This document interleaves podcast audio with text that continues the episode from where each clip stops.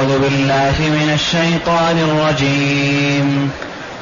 إن الله لا يخفى عليه شيء في الأرض ولا في السماء. هو الذي يصوركم في الأرحام كيف يشاء. لا إله إلا هو العزيز الحكيم. هاتان الآيتان الكريمتان. في صدر سورة آل عمران. جاءتا بعد أولها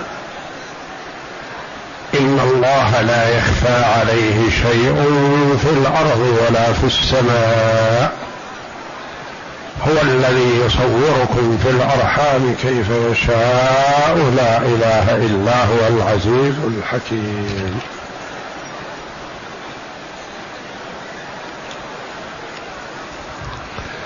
سبق ان قلنا إن هذه الآيات كما قال المفسرون رحمهم الله نزلت في نصارى نجران حينما وفدوا على النبي صلى الله عليه وسلم.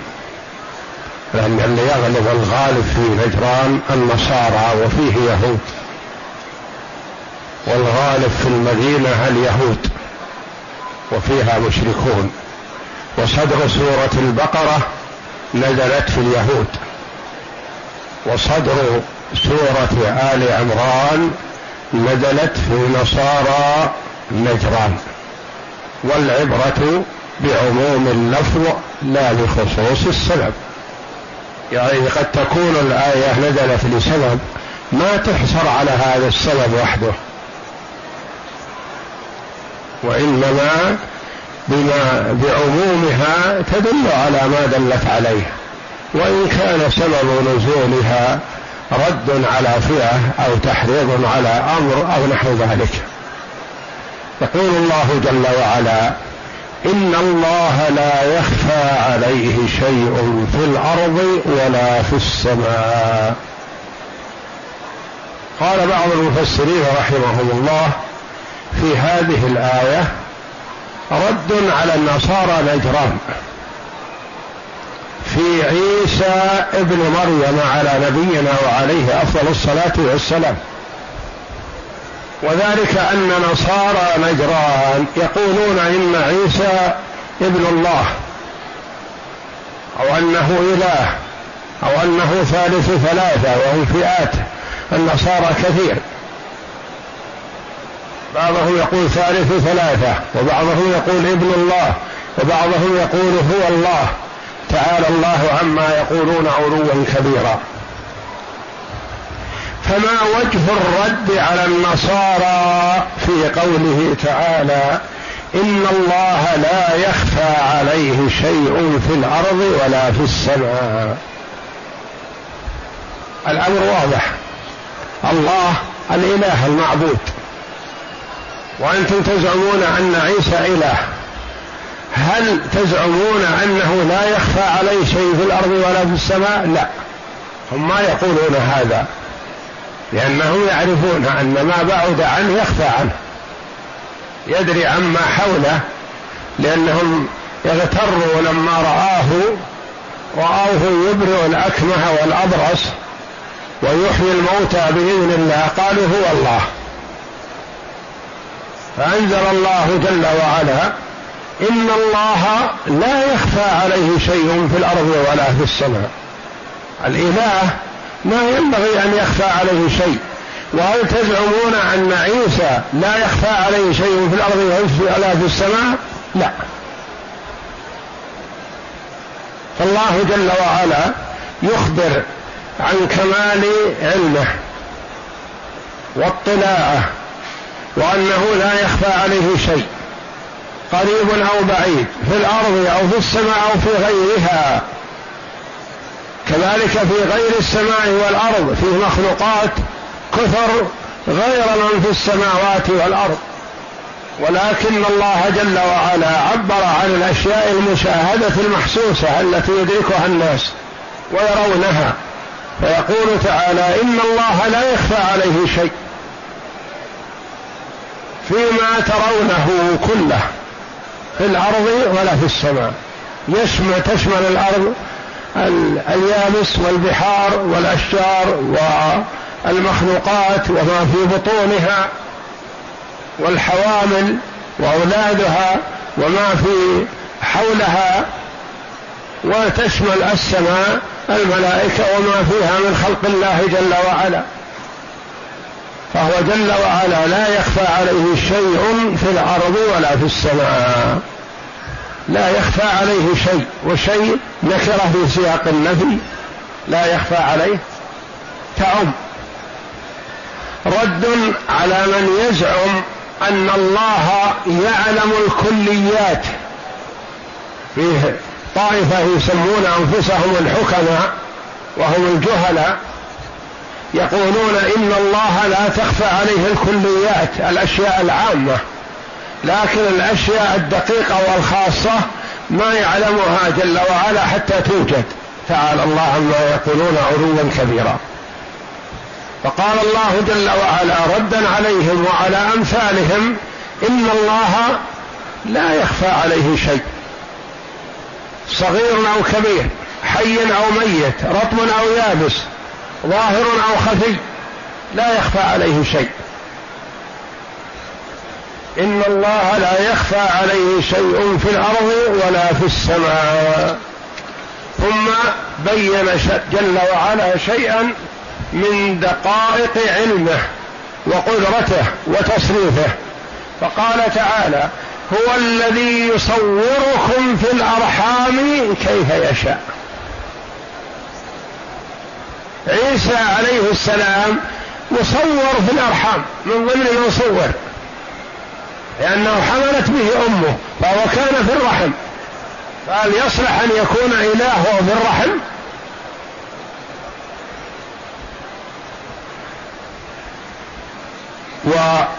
والتنصيص على هذا دلالة على أن الله جل وعلا لا يخفى عليه شيء وإن دق وإن خفي على الناس. هو الذي يصوركم في الأرحام. هو الذي يصور النطفه هذه في الرحم. إذا حان نفخ الروح فيها. يصوركم في الأرحام. هو الملك لا يعلم عن هذا شيء حتى يقال له. يؤمر بما يؤمر به فيكتب. لكن قبل هذا ما يدري. فالله جل وعلا يصور النطفة.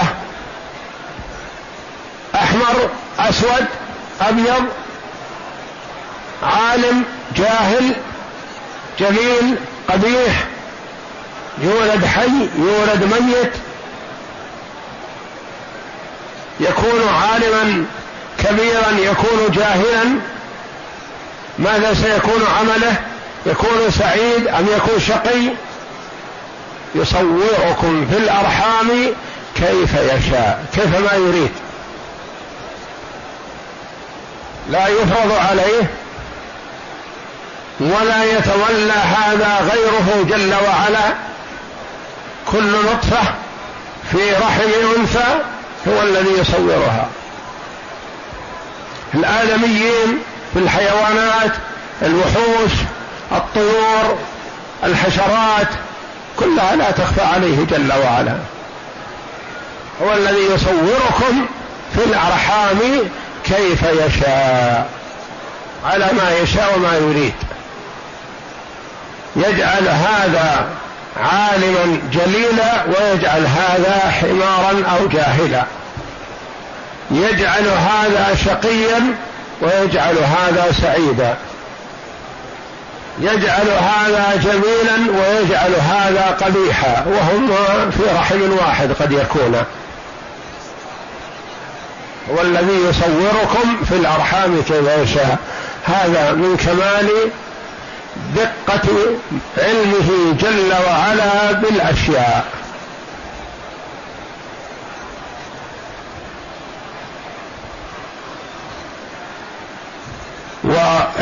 ما في الأرحام إلى الله جل وعلا وحده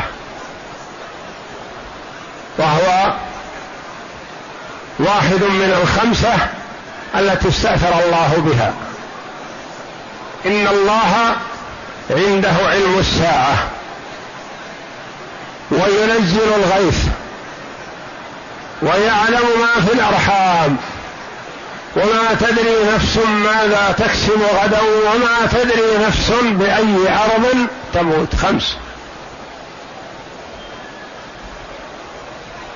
يظن بعض الناس جهلا أن الأطباء حينما أدركوا ما في الرحم ذكر أو أنثى قالوا هذا يتنافى مع قوله تعالى ويعلم ما في الأرحام فقل لا ما يتنافى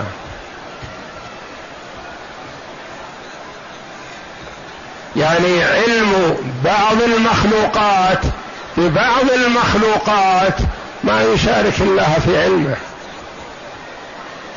يعلم الأطباء على ما اطلعوا عليه مثلا في هذا الرحم أن هذا ما يعيش أن هذا يموت غدا أو بعد غد في رحم أمه. يعلمون مثلا أنه يولد ميت. يعلمون أنه معاق لأن هذه أمور حسية يدركونها بالمجهر والمرأة. يعلمون أن هذا ذكر لأنهم يرون آلة الذكورية. يعلمون أن ما في الرحم أنثى لأنهم يرون آلة الأنوثية. ما يتنافى مع علم الله جل وعلا وعلم الله شامل. يقول علم الله ويعلم ما في الأرحام يعلم أهو سعيد أم شقي وهذا ما يعلمه الاطباء ولا غيرهم. يعلم أنه يطول عمره أو يقصر هذا ما يعلمه لا الاطباء ولا غيرهم. يعلم متى يولد وهذا لا يعلمه الاطباء إلا على سبيل التقريب.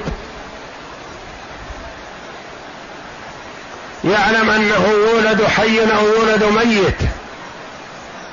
يعلم جل وعلا كم عمره يعلم ما عمله.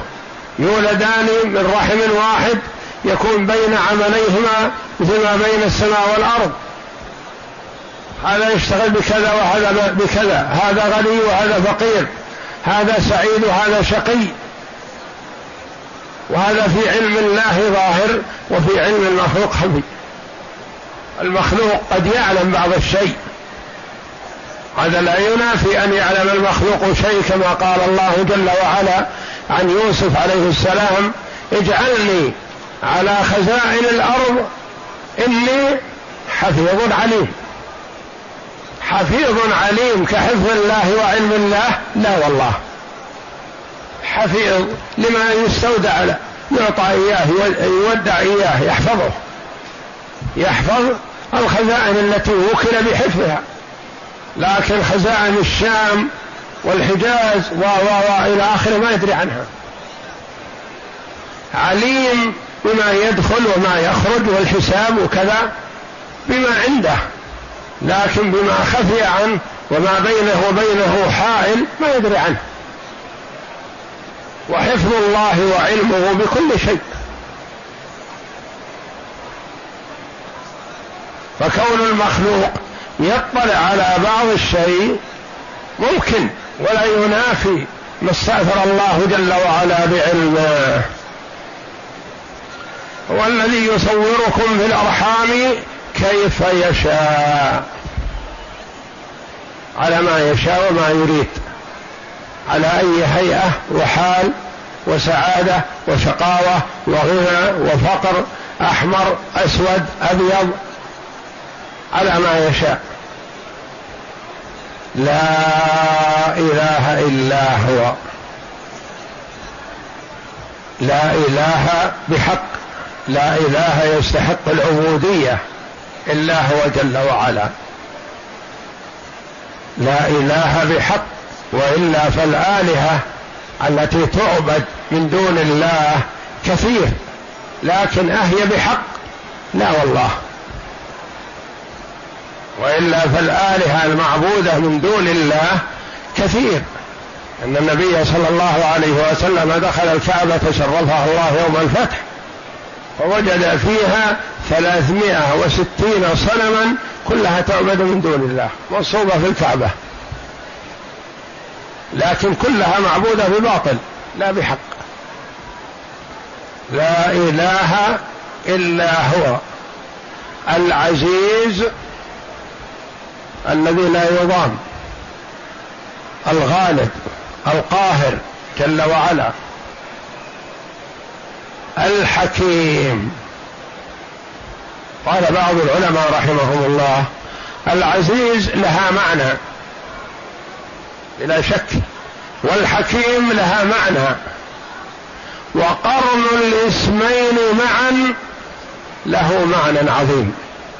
فكثيرا ما يقرن الله جل وعلا في القرآن الكريم بين العزيز الحكيم. كثير. لأنهما قل أن يجتمعا في المخلوق على حسب حاله. إذا كان عزيز فقد يكون ما عنده حكمة. قوي وأمره نافذ ولا أحد يعترض عليه. لكن كما يقال غشيم. ما عنده حكمة وما عنده بصيرة. وقد يكون المخلوق بصير. حكيم مثلا يدرك الأشياء ويعرف لكن ليس بيده من الأمر شيء.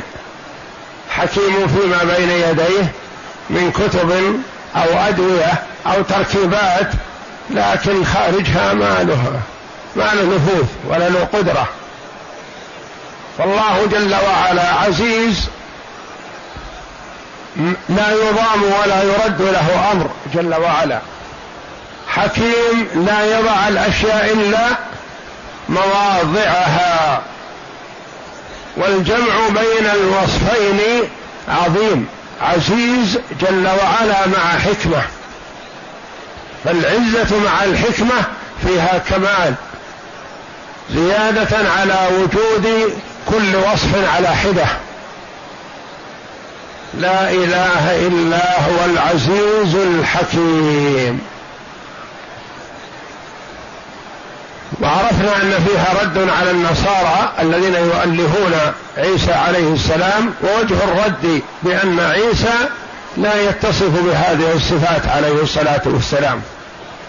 هو له كمال مما يمكن أن يدركه المخلوق. فهو روح الله وكلمته ألقاها إلى مريم عليه السلام وهو روح من الأرواح التي خلقها الله وهو عبد من عباد الله جل وعلا. ليس له نصيب في العبادة. وهو يفعل ما يفعل بأمر الله جل وعلا وبإقدار الله جل وعلا. له على ذلك. لو لم يقدره الله جل وعلا على ذلك ما قدر. لا إله إلا هو العزيز الحكيم. اقرأ. يخبر الله تعالى أنه يعلم غيب السماء والأرض لا يخفى عليه شيء من ذلك. قال تعالى هو الذي يصوركم في الأرحام كيف يشاء أي يخلقكم في الأرحام كما يشاء من ذكر وأنثى وحسن وقبيح وشقي وسعيد لا إله إلا هو العزيز الحكيم أي هو الذي خلق وهو المستحق للإلهية وحده لا شريك له له العزة التي لا ترام والحكمة والأحكام وهذه الآية فيها تعريض بل تصيح بأن عيسى ابن مريم عليه السلام عبد مخلوق كما خلق الله سائر البشر. لأن الله صوره في الرحم وخلقه كما يشاء فكيف يكون إلها كما زعم زعمته النصارى عليهم لعائن الله؟ وقد تقلب في الأحشاء وتنقل من حال إلى حال كما قال تعالى يخلقكم في بطون أمهاتكم خلقا من بعد خلق في ظلمات ثلاث. والله أعلم وصلى الله وسلم وبارك على عبده ورسول نبينا محمد وعلى آله وصحبه أجمعين.